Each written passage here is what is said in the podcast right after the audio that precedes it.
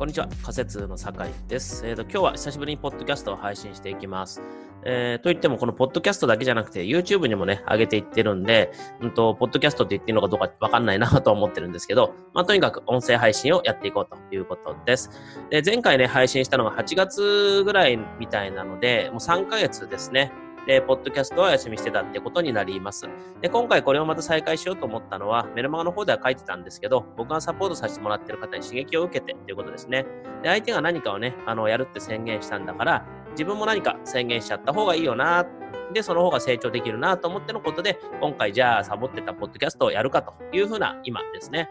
で、久しぶりに何話そうかなっていうとこなんですが、メルマガの方で何聞きたいですか？っていうふうに投げたら、ポロポロと質問いただいたりしてありがとうございます。で、そういうものにね、またこのポッドキャストとかメルマガとかでもお答えしていきたいと思うんですけど、今日のところはですね、えっ、ー、と、僕が先日で、先月ですね、あの、10月に入院というか退院した時にメルマガで少し書いた仮説もあと1年くらいかなっていう意味、その意味についてですね、あれどうなんですか？みたいなのもいただいたんで、少しお話をしようかなと思います。で、そのね、仮説、あと1年くらいかなっていうのは、また文章で書くとね、メルマガで書くとなかなかこう大変になりそうだなとか思って先延ばしにしてたんですけど、話すならもう少し伝えやすいだろうと思います。で、そんな風にね、仮説あと1年かななんて思ったのは、10月末にですね、イレウス、つまり腸閉塞で急遽1週間ね、入院することになってしまって、で、病室でね、こう天井を見ながらいろんなことを考えてる中で思ったことです。で、最初に感じたのは、やっぱり収入のことだったんですよね。で、僕の場合はそれこそ病院からでもね、メルマガを出してセッションもできたし、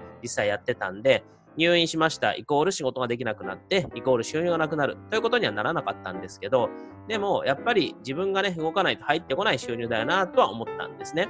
で、それがやっぱりどうしても不安だよなと思いました。で、フリーランスで通訳翻訳している方にはすごくよく分かってもらえると思うんですけど、通訳の方はね、現場に行かなきゃ通訳できない、お金にならない。で、翻訳の場合は翻訳できなきゃ納品できないし、お金にならない。だからね、こう、風邪とか体調不良とか、それこそ入院なんてことになると、収入ゼロまであり得るわけです。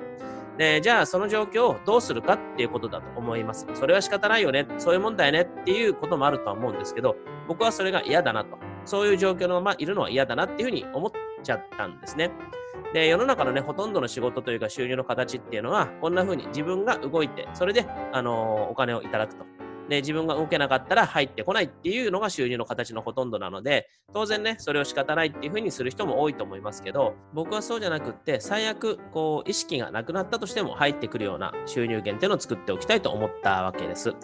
で、そういう収入、動かなくても入ってくる収入とかっていうと、ネットワークビジネスとかね、そういうのをイメージされる方もいるかもしれないんですけど、そういうことじゃなくって、うんと、僕自身はです、ね、2ヶ月ほどネットワークビジネスやってた時期もあったんですけど、その時にもう、えっ、ー、と、いろいろそこについて教えてくれた人がですね、朝から晩まで本当にこう、動き続けてたんですね。どっかセミナー行って人誘って、えっ、ー、と、仲間と話して、えー、勇気づけてとかずっとやってたんですよ。それこそ電車の中でも気を失うぐらいに働いてるというか動いてるのを見て、何が権利収入だと思っちゃったというところがあります。で、そういう、それぐらい必死で働くんだったら、別にね、あの、人の商品というかね、えー、と洗剤とかそういうのをサプリとかをお勧めするよりも自分っていう商品ですね僕の場合はコーチングですけど自分を売った方がいいっていうふうに思えたんで、まあ、見切りをつけたわけなんですがでまあえー、話はずれちゃいましたね。ネットワークビジネスは別にそれでいいんですけど、うんと、それ以外にもね、自分が動かなくても入ってくる収入の形って案外いろいろあるっていうことです。例えば、本の印税もそうですね。で、僕の場合は去年ですね、2018年に3ステップ時間管理術っていう本を出版させてもらって、で、それがね、そんなに多くはないですけど、その印税も数ヶ月に一度ポコッと入ってきたりもするわけです。で、これはね、本当本を出すまでは大変ではあるんですけど、あったんですけど、もね、そっちにかけてる手間はほぼない状況なので、これは、あの、文字通り本当に意識がなくても、えっ、ー、と、自分が何もしなくても、えっ、ー、と、いただいてる収入源の一つですね。もちろんその状況を作るのはちょっとまた時間かかったり、手間もかけたり、労力がかかるんですけども、一度使ってしまえば、一度作ってしまえばっていうものですね。で、僕の場合は動画教材もありますね。で、こっちの方は、えっ、ー、と、何もしなくてもポンポン売れていくっていう状態にはなってないんで、えっ、ー、と、メルマガでお勧めしたりとか、そういうことはね、もちろん必要なんですが、それでも動画教材の販売の仕組み自体は完全自動化してるんで、注文から決済と、えっ、ー、と、納品ですね、まで本当に何一つ対応がいらない状態にはなってるとで、先日も入院中に教材が売れた時は本当にありがたいなと思ったんですね。だからこそこういう形の収入の増やし方をもっと力を入れて、えっ、ー、と、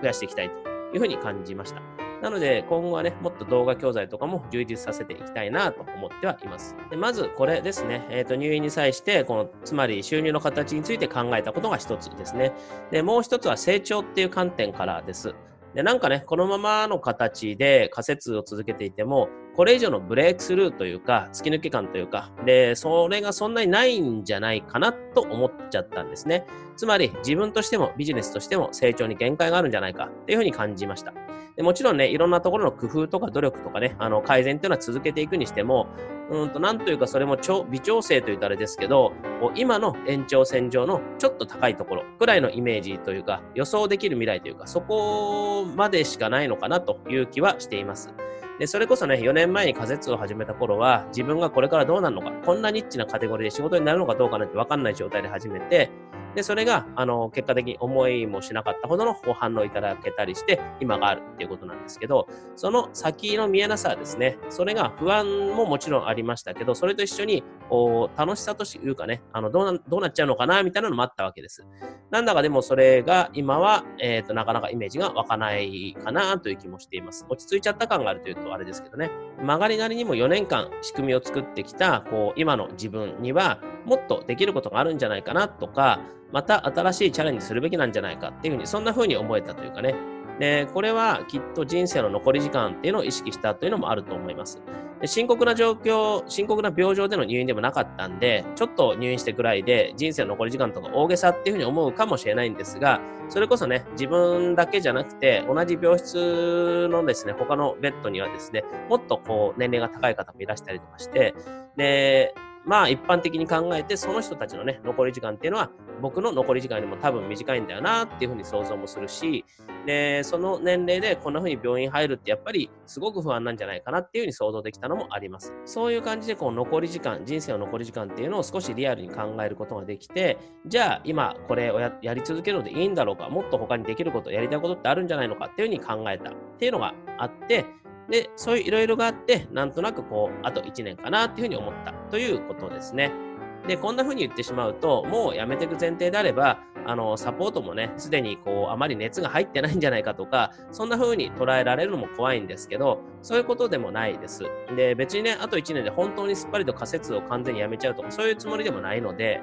で求めてくれる人がいる限りは、もちろんサポートは提供していきたいし、思い入れもね、もちろんあるのでやっていくんですけど、ただ、今みたいに僕の事業の中心、えーと、時間を使うことの中心ですねで、収入の中心のままにしておくのは、あの変えていこうかなとは思っています。で僕の中での位置を変えていくというか、うんと、サポートをね、あの、受けてくれてる方には、これまで同様に時間もしっかり使うし、あの、サポートも手厚くさせてもらいたいというふうに思っていますけど、そうじゃない方向けですね。ずっと様子を見てる方とかもいるかもしれないんですけど、あの、そうじゃない方向けにはあまり時間をかけなくてもいい、あの、状況を作っていこうかなと。で、そういう区別というか、こう、エコひいきというかね、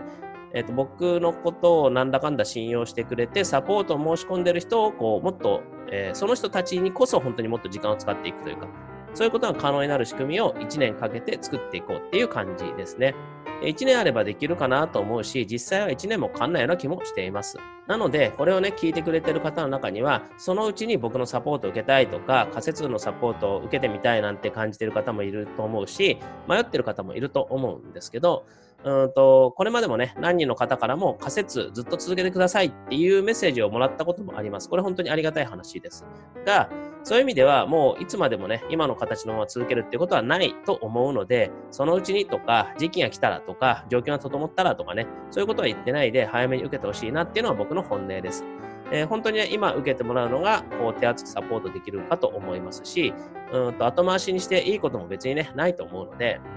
えー、正直ね、こういうことを話すのもちょっとためらいがありました。僕の意図が思ってる、僕が思ってるように伝わるかはわかんないですし、うんと、中にはね、そんなんだったら、あの、もう仮説いいやっていうふうに見切りをつけちゃう人も出るかもしれないなとも思いましたし、で、まあね、でもそういう方がいるならいるで、えっ、ー、と、どのみち僕のサポート受けないんだろうし、仕方ないかなっていうのと、自分自身ね、こういうふうに考えていることを隠すというか、こう言わずにいるのも、それはそれでなんか違う気もするし、ここでこんな風に宣言しちゃうことで、逆に僕がこう1年経っても同じことやってたらかっこ悪いじゃないですか。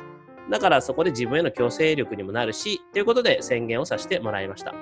えー、ということでですね、仮説のサポートに興味がある方とか、本当にね、いつまでもあるとか思わないでですね、ぜひ今のうちにさっさと相談いただければと思います。え仮説のね、サポートが役に立つのかどうかを確認するための課題発見のセッションとかも無料でやってるんで、申し込んでみてください。で、今更ね、僕が強引なセールスしないとか、えー、っと、なんかね、えー、っと、都合のいいこと並べ立てて、こう、勧誘するとかそういうことはないっていうのが、いくらなんでもね、信用はある程度してもらえてるかと思いますし、僕も別にね、無理に受けてほしいとか全然思ってないので、ただ、役に立つと思ったら、真正面からお勧めするというだけですね。あとはもう本当にご自分で考えてもらうしかないだろうなと思ってますし、僕は何かこう、ね、強制することができるわけはないと思っています。なんていう、えーと、宣言を込めた、えー、久しぶりの仮説ポッドキャストでした。仮説ポッドキャストでは質問相談を受け付けています。質問や相談はホームページのフォーム、またメルマガについているフォームからぜひお送りください。感想なども大歓迎です。それでは今日も久しぶりのポッドキャスト聞いていただいてありがとうございました。えっ、ー、と、これが金曜日に多分配信するので、えっ、ー、と、良い週末をお過ごしくださいということですね。えっ、ー、と、また今後、えっ、と、来週もなんとか、え続けていきたいななんて思っていますので、えー、ぜひ聞いてください。それではまた次回。